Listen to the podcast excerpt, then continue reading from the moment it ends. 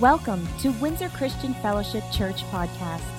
Our church vision is to win generations to Christ, connect them to His master plan, empower them to succeed, and grow the kingdom of God. For other podcast resources or more information about Windsor Christian Fellowship, please visit us at www.wcf.ca. Good morning, everyone. I hope you're all in a season of preparation for Christmas. I don't buy a lot of presents. I have an amazing wife who takes care of that. Everybody say amen. I laugh because people say, "Thank you for the car." What did I write in it? So I just want to commend all of you. You've been doing some pretty amazing things in our community with our 4 weeks of giving. It's gonna wrap up today. And I just want to let you know all of the CAS and Safe Families children have been adopted. Gifts have been purchased and delivered. It seems like many products have been coming in to support the Hiatus House.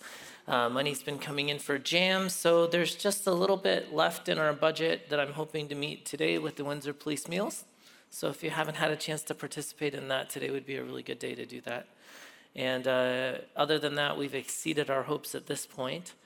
And most of you, maybe not all of you, may or may not, let's say, some of you, may be aware or not that WCF, we take the tithes that comes in each week, and we sow out a portion of that, usually a 10% or a tithe of it. We often go a little bit above that, and we support different ministries, some of them locally, some of them nationally, and some of them globally. And our desire is there's this last day harvest that's coming in there, so we want to have some seed all over the world, and we want to participate in that, and we want to receive blessings because we sow out and we give in faith, expecting. And so, you know, we pray every year, and we try to find ministries that are breaking up the ground and doing good work and winning souls and influencing people. So from time to time, I like to highlight one of those ministries here at the church. So you'll see us have someone come up, or we'll play a video, or we'll, you know. And today, I wanted to introduce you all to an amazing young couple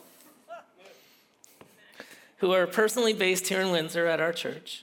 And they have multiple works happening around our globe. So I asked them to present to you today some of what God's been doing in their ministry, Will Go. Please welcome Larry and Jean Johnson from Will Go Ministries, and they're going to give you an update on the Liberia outreach that they just came back from.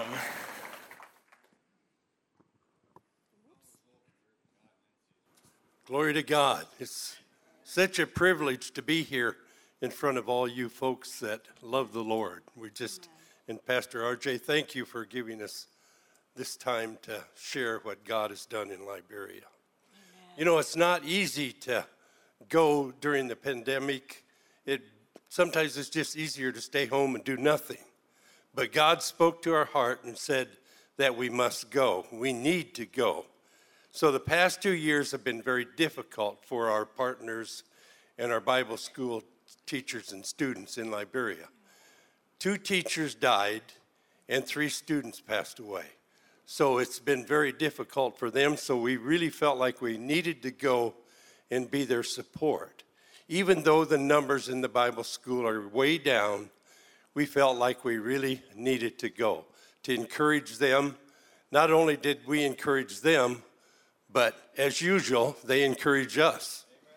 They have a praise and worship that is just awesome. And they dance and sing and dance and sing and dance and sing some and more. Keep dancing, yeah. But anyway, it's really fun to be there. But we started out in Kakata, and that's our extension Bible school that we started that came from Nairobi. And so we were there, and they just wanted to quit because of the deaths and things that were going on. But after fasting and prayer, they decided that they would continue. So with that, we really felt like we really, really needed to be there. So we just decided to go then. And While we were there, we did some, what do you call it?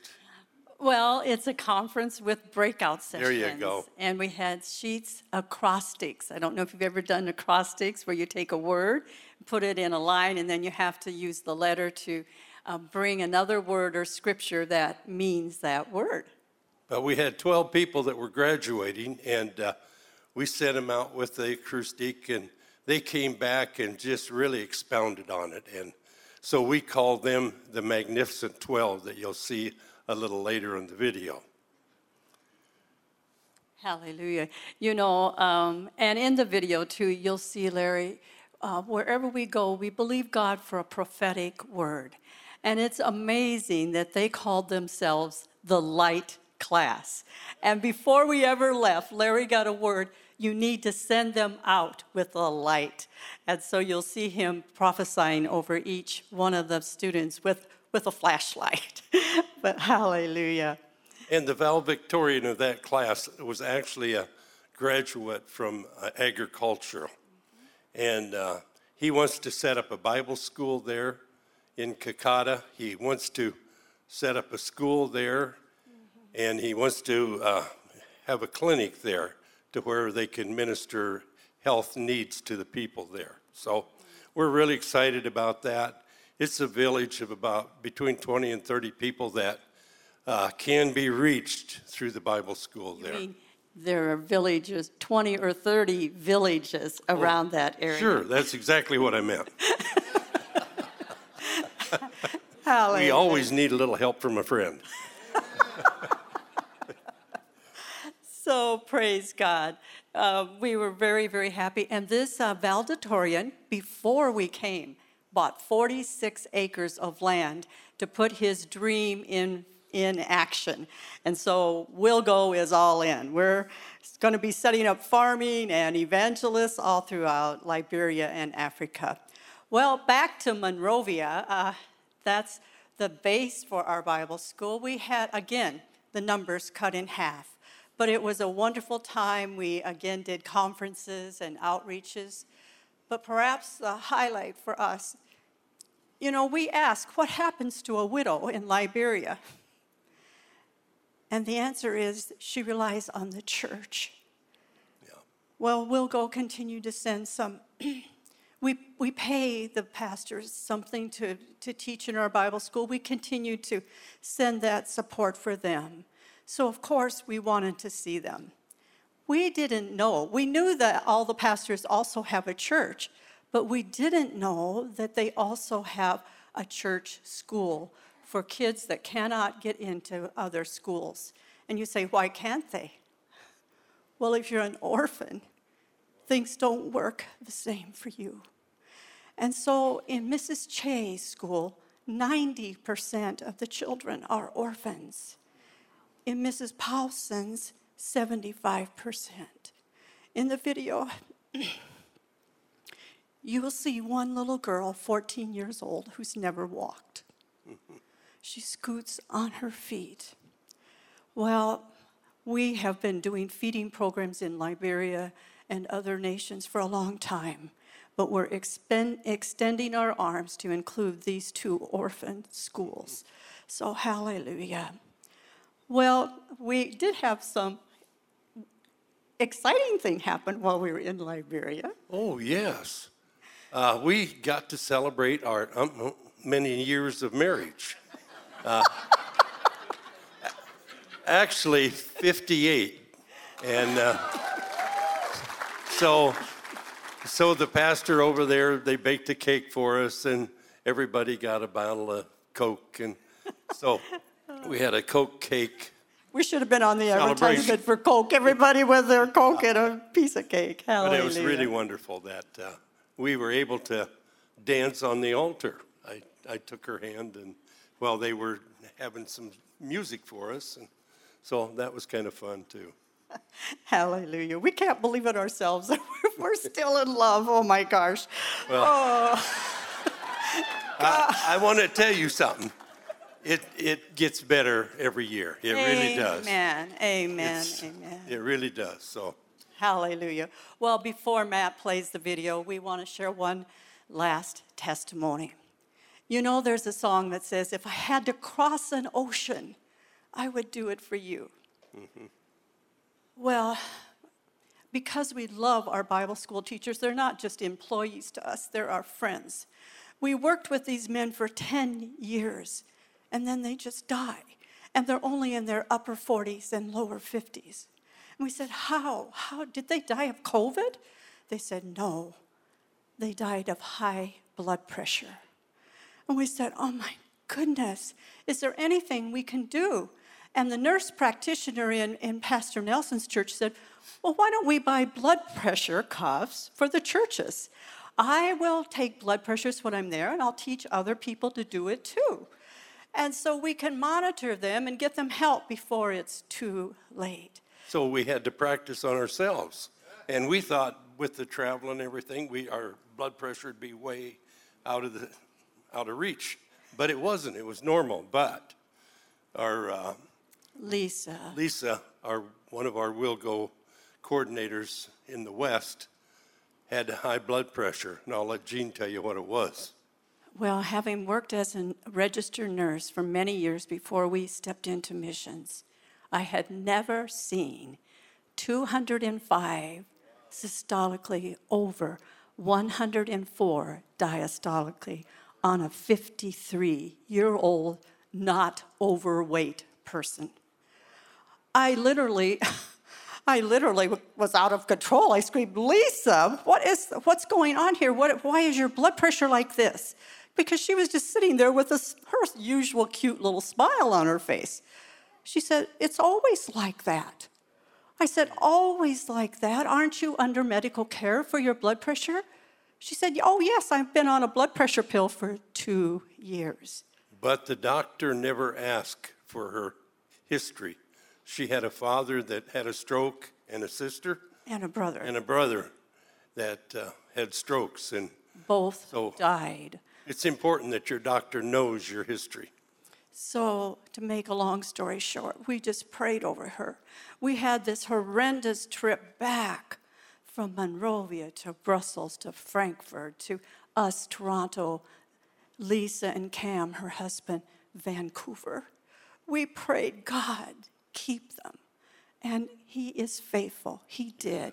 And we can report today her doctor put her on a beta blocker, and her blood pressure is not quite in normal range yet, but it's coming down. So thank you, Lord. What we thought we were going to be a blessing, he turned around and was a huge blessing to us. Amen. Well, as you watch the video, it's only 2.5 minutes. I know there's some people out here that God is saying, will you go? Hallelujah. Think about it. We bless your name. No God's like our God. He's high and lifted up. No one is like God. We worship you tonight. This young gentleman, Lord God, bless him. And keep your light shining on him. Direct him as he goes forth in the name of Jesus.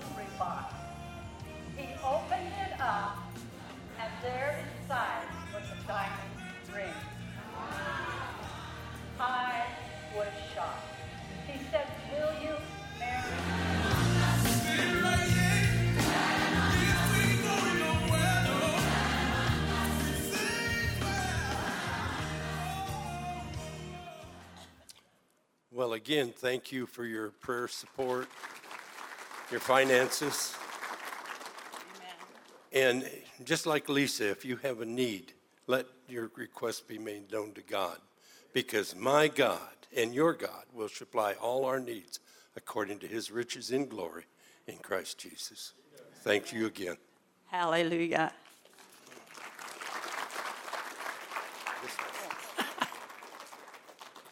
I love these guys.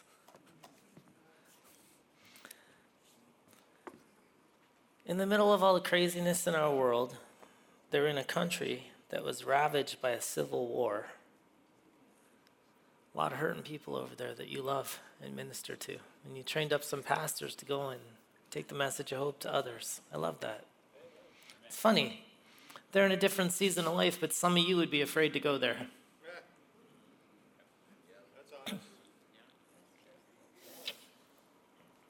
Thanks for sharing.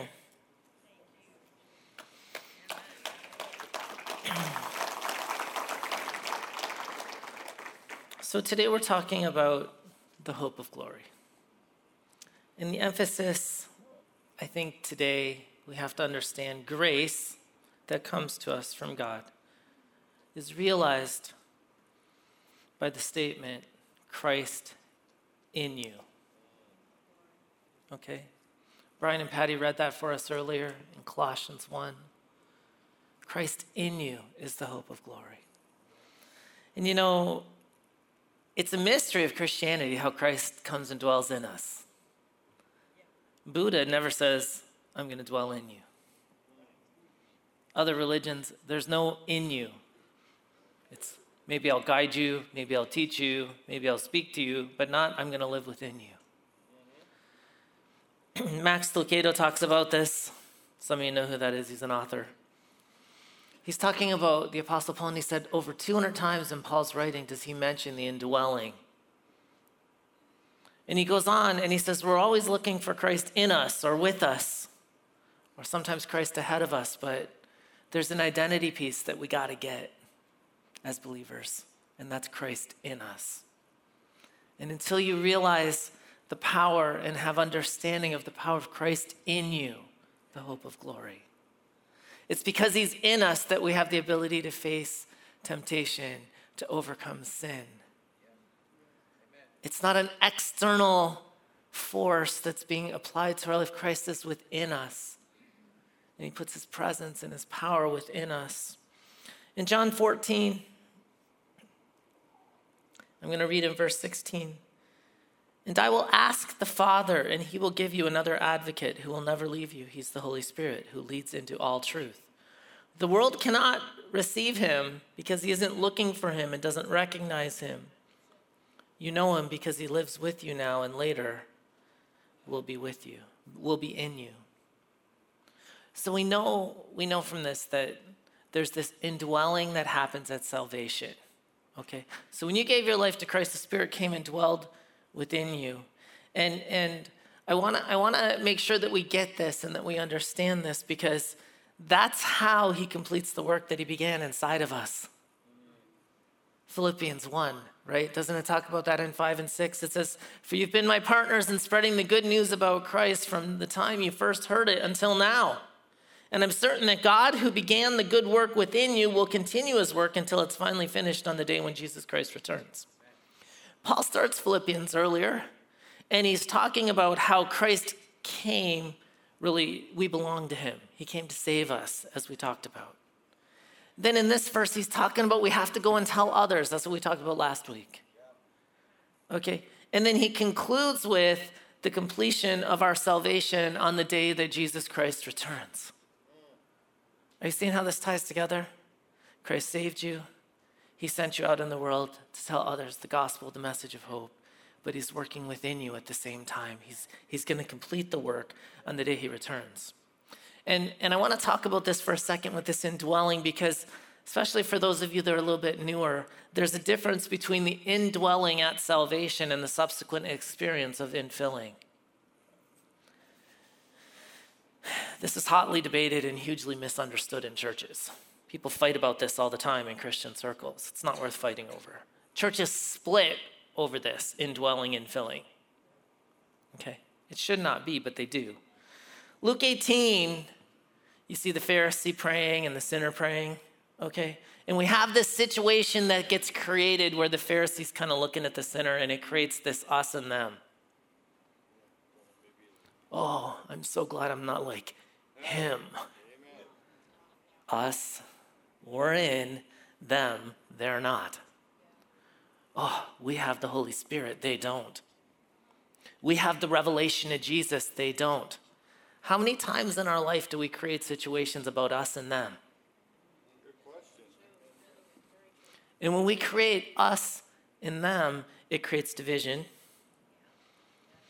right? Especially when we're the self-righteous and we're looking at the sinners. But you know, how many people are going to love me for this? It's usually your pride that puts you on the high moral ground. And that's why we look down on others. And usually that's in your own mind. Which leads perfectly into my next verse in 1 Peter chapter 5, 6 to 10. Therefore, humble yourselves under the mighty hand of God. Amen. Set aside self-righteousness or self-righteous pride, okay, so that he may exalt you to a place of honor in his service at the appropriate time. Humility plus time equals exaltation. Hey, God, I was humble for 5 minutes. Why am I not exalted yet? That could take a lifetime. Sometimes two. At the appropriate time. Casting your cares, all your cares, your anxieties, your worries, and all your concerns once and for all on him. For he cares about you with deepest affection and watches over you very carefully. Be sober, well-balanced, and self-disciplined. Be alert and cautious at all times. That enemy of yours, the devil, prowls around like a roaring lion, fiercely hungry, seeking someone to devour. Now catch this. Resist him. Amen. What are we supposed to do when the enemy comes around like a roaring lion? Resist. Keep resisting. Be firm in your faith against his attack. Rooted, established, and unmovable. Some of you, man, the enemy comes in and whispers in your ear and phew, you're gone. See you in 3 months when you get your... Get it sorted out. That's not what it tells us to do. It says be rooted, be established, be immovable. Knowing the same experience of suffering or being experienced by your brothers and sisters in the world, you don't suffer alone. Sometimes you ever think, I'm the only one. No one's going through what I'm going through. You ever feel that way? Let's be real. Circumstance or situation, some of you are going through more than others, no question. Some people do go through some hard things sometimes. I have. But the people go through stuff. And after you settle a while, no, that's kind of fun. What's a 1,000 years and 1,000 years to day? What's a little while to God? But after you suffered for a little, God of all grace, who imports his blessing and favor, who called you to his own eternal glory in Christ, will himself complete, confirm, strengthen, and establish Christ when we don't give up. Amen. When we don't abort the process. Actually, because Christ lives in you, we got to get time in the Word. We spend time in prayer. We spend time. When you're praying, to listen to what the Spirit has to say to you. Have to resist. So what do we say? And after we've resisted, what do? We resist. When the enemy comes, victory over sin is in us. We can win. If you don't know who you are in Christ, how are you going to own power and get communion? I remember there was a spirit that started manifesting and screaming at whoever was up here. And I remember some of the big ushers ran over, tried to drag this lady out. She just kind of tossed them off. And I remember I kind of got the nod, like, get him out of here, get her out of here. And I just walked up and said, let's go. And I escorted her out. And afterwards, the big guys were like, what'd you do? I said, it was an authority issue, not a strength issue. Amen. When you know who you are in Christ, spirits are subject to him, right? And sometimes we try to battle in flesh and blood, things that we should war in the spirit. Do you understand that? And we're pulling out the wrong sword. And you're not going to get the result you want. And then I found this when I was looking into this. I thought it was really an interesting perspective here. Hope for the hopeless situation was even found in the Old Covenant. Now, God visited people in the Old Covenant, but then he left. He went back. In the New Covenant, Christ doesn't go back. He lives within us. Do you see the difference? So he would come visit people, and then he would leave. Now, he comes to us, and he stays if you invite him in. In 2 Kings chapter 4, I'm going to start reading in verse 8. And this is, one day Elijah went to the town of Shunem. There was a wealthy woman who lived there, and she urged him to come to her home for a meal. After that, whenever he passed that way, he would stop there for something to eat. Okay. Hey, good cook, food, I'm walking by, let's go eat. She said to her husband, I'm sure this man who stops in from time to time is a holy man of God. Let's build a small room for him on the roof and furnish it with a bed, a table, a chair, and a lamp, and then he'll have a place to stay whenever he comes by. Okay? That's insightful of her to detect that it's a man of God. And then in her heart, she said, let's make provision for this man of God. Do you understand? You catching this? She made provision for someone else who was doing what God told him to do. You know, my friends Larry and Jean, they make provision for some of the pastors in Liberia to do what they're going to do, to go and minister to the people. They equip them. They fund them. They help them. They assist them. They train them. Why? They're making provision for others so that they can go and be a blessing. Now watch. One day, Elisha returned to Shunem, and he went to this upper room to rest, and he said to his servant Gehazi, tell the woman from Shunem I want to speak to her. When she appeared, Elisha said to Gehazi, tell her we appreciate your kind concern you've shown us. What can we do for you? Can we put in a good word for you to the king or to the commander of the army? I guess he knows a few people. But Elisha was that prophet that kings would say, please come prophesy to me, give me the word of the Lord. I want to hear what you have to say. No, she replied, my family takes good care of me. Later, Elisha asked Gehazi, what can we do for her? Gehazi replied, she doesn't have a son and her husband's an old man.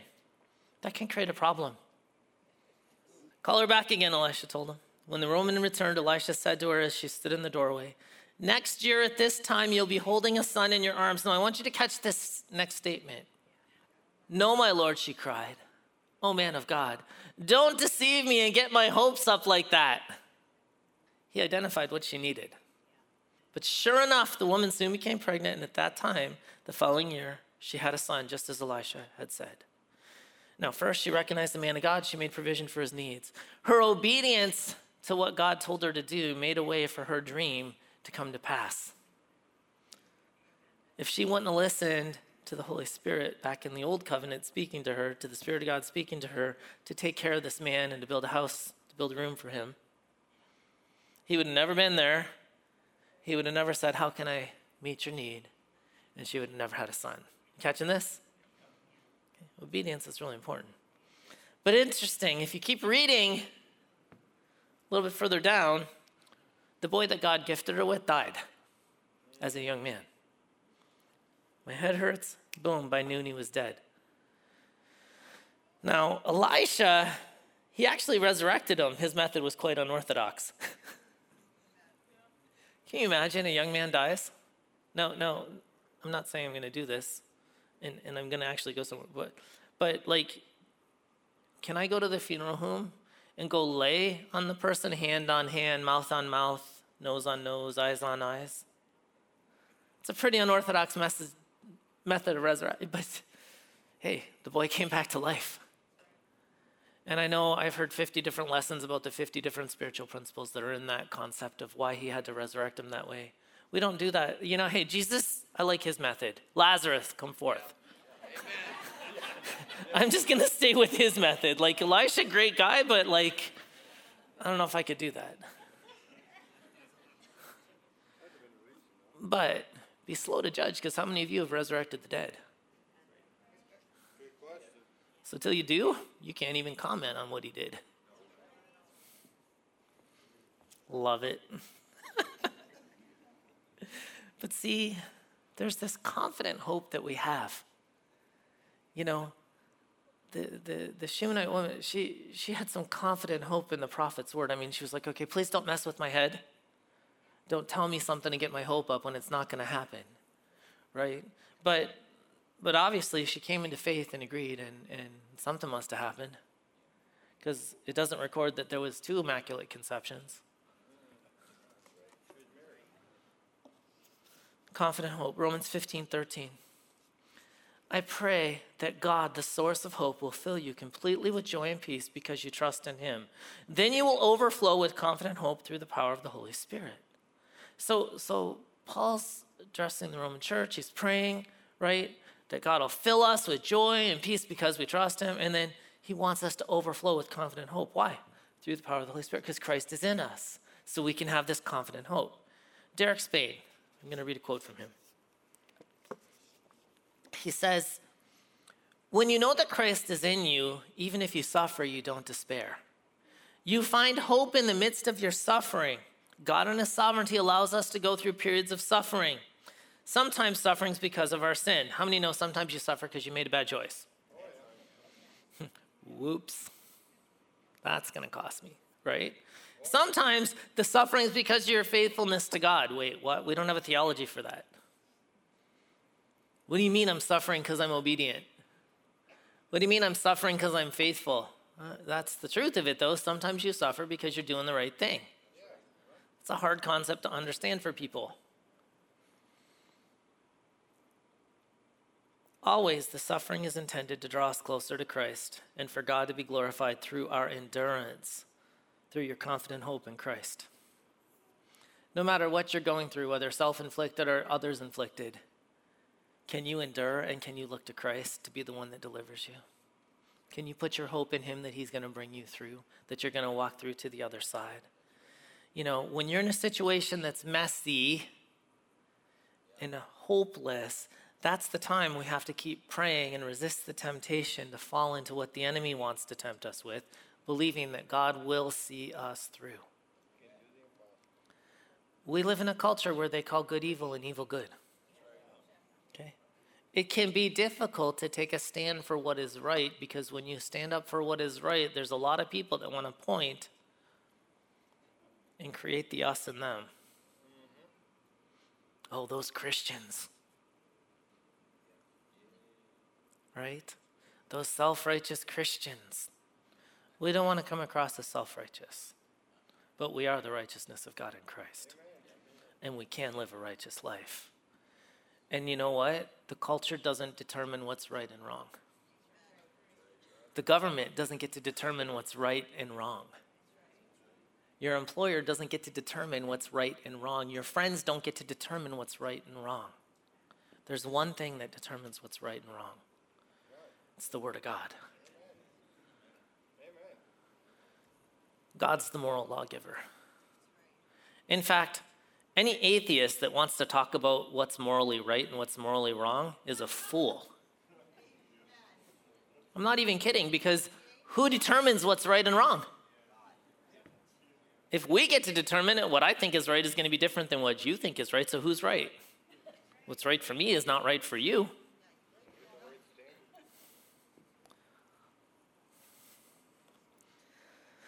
Romans 12:12. Rejoice in our confident hope. Uh-oh. Be patient in trouble. What does it say to do in trouble? You keep on praying. Starts with, we have confident hope. Then he says, you're going to have some trouble, so be patient. and then keep praying. Don't give up. Resist, resist, resist, resist. Ephesians 4.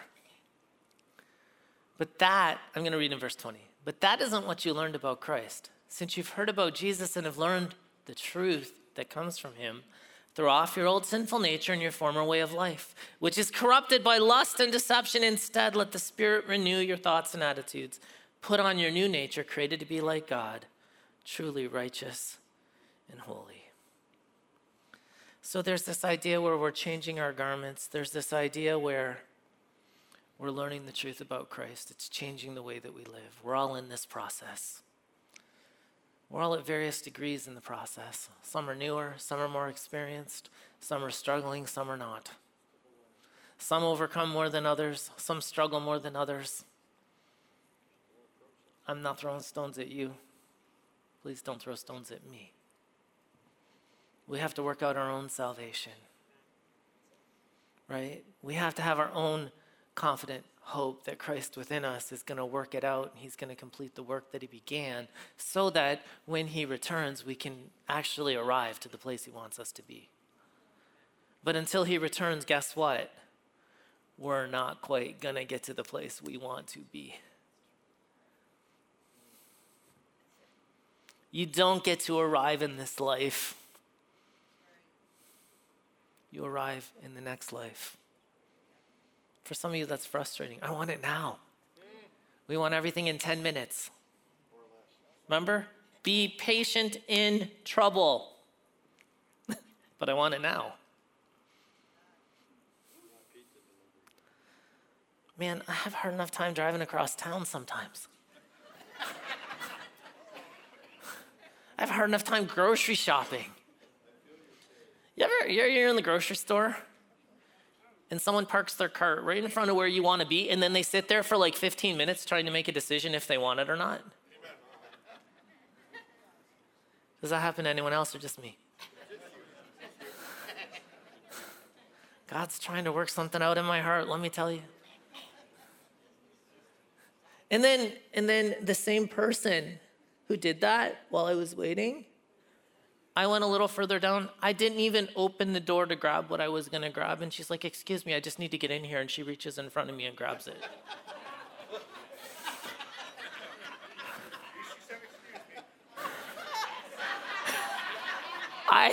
It took everything within me not to let my elbow fly. Oh, I'm sorry. I even would have made it look like an accident. That's probably not good.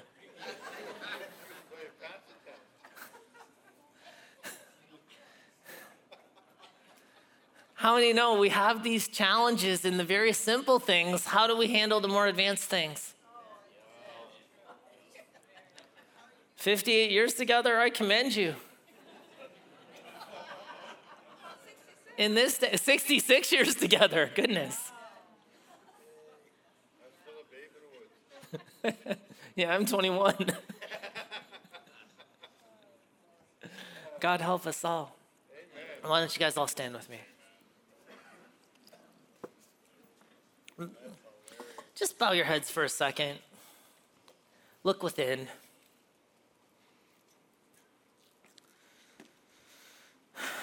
Jesus came to earth to save us.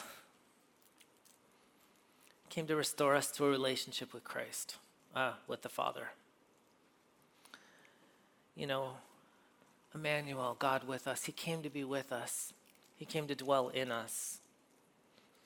And maybe you aren't in relationship with God. Maybe he's not dwelling within you. Maybe you've never had an opportunity to meet him or invite him into your life. You know, the Bible says when we repent first and acknowledge our sinful ways, because we've all broken God's law. Shall we go through the 10 commandments? I guarantee there's a lot of lying, cheat, and murderers in here. You say, I've never killed anyone. But the Bible says if you hate your brother, you're guilty of murder. We've all broken God's law. We're all condemned without hope until Jesus came. But when we repent and we turn around and we allow God to come in, he'll change our heart. It doesn't mean that the struggle goes away, but he changes our heart. He restores us to a place where with him within us, we can actually start living as God wants us to. He gives us the power to resist temptation and to resist sin. That doesn't mean it's not hard, and it doesn't mean we don't yield to it sometimes. It means that when you fall down, his grace is sufficient and you get back up. But if you've never given your life to Christ, I want to talk to you right after the service. I'd like you to come down here and I want to pray with you so we can invite Jesus into your life. And those of you that are in relationship with Christ, we're about to go to the table with the Lord's Supper, our covenant meal. You know, as we have the bread in our hand, it's representing his body, but you know, you need to look within. We want to make sure we have a pure heart. Set your gift aside, it says. Let's deal with our heart right now. Let it go. Release it. Give it to God. And one of my favorite things that I heard about forgiveness, Brad Hambrick was the man who said it. He said, when we forgive, we return to God the right to judge. Because as long as you're trying to handle it in the flesh, God will say, okay, go ahead, have at it. How's that working for you? But we have to trust him, and it's really hard to do that sometimes. Make sure our hearts are in a good place. Father, I thank you for the bread. I thank you that in this season as we're celebrating Jesus, the hope of glory, because you live within us, that you're empowering us to resist Satan, to overcome sin and temptation, and really we can take the hope within us and share it with others. Lord, every day we look for opportunities that we can love people and serve people. Every day we want to be a blessing to others. I thank you that as we partake of the bread now, that healing is released in our bodies, in our minds, and our emotions are washed clean now in the name of Jesus.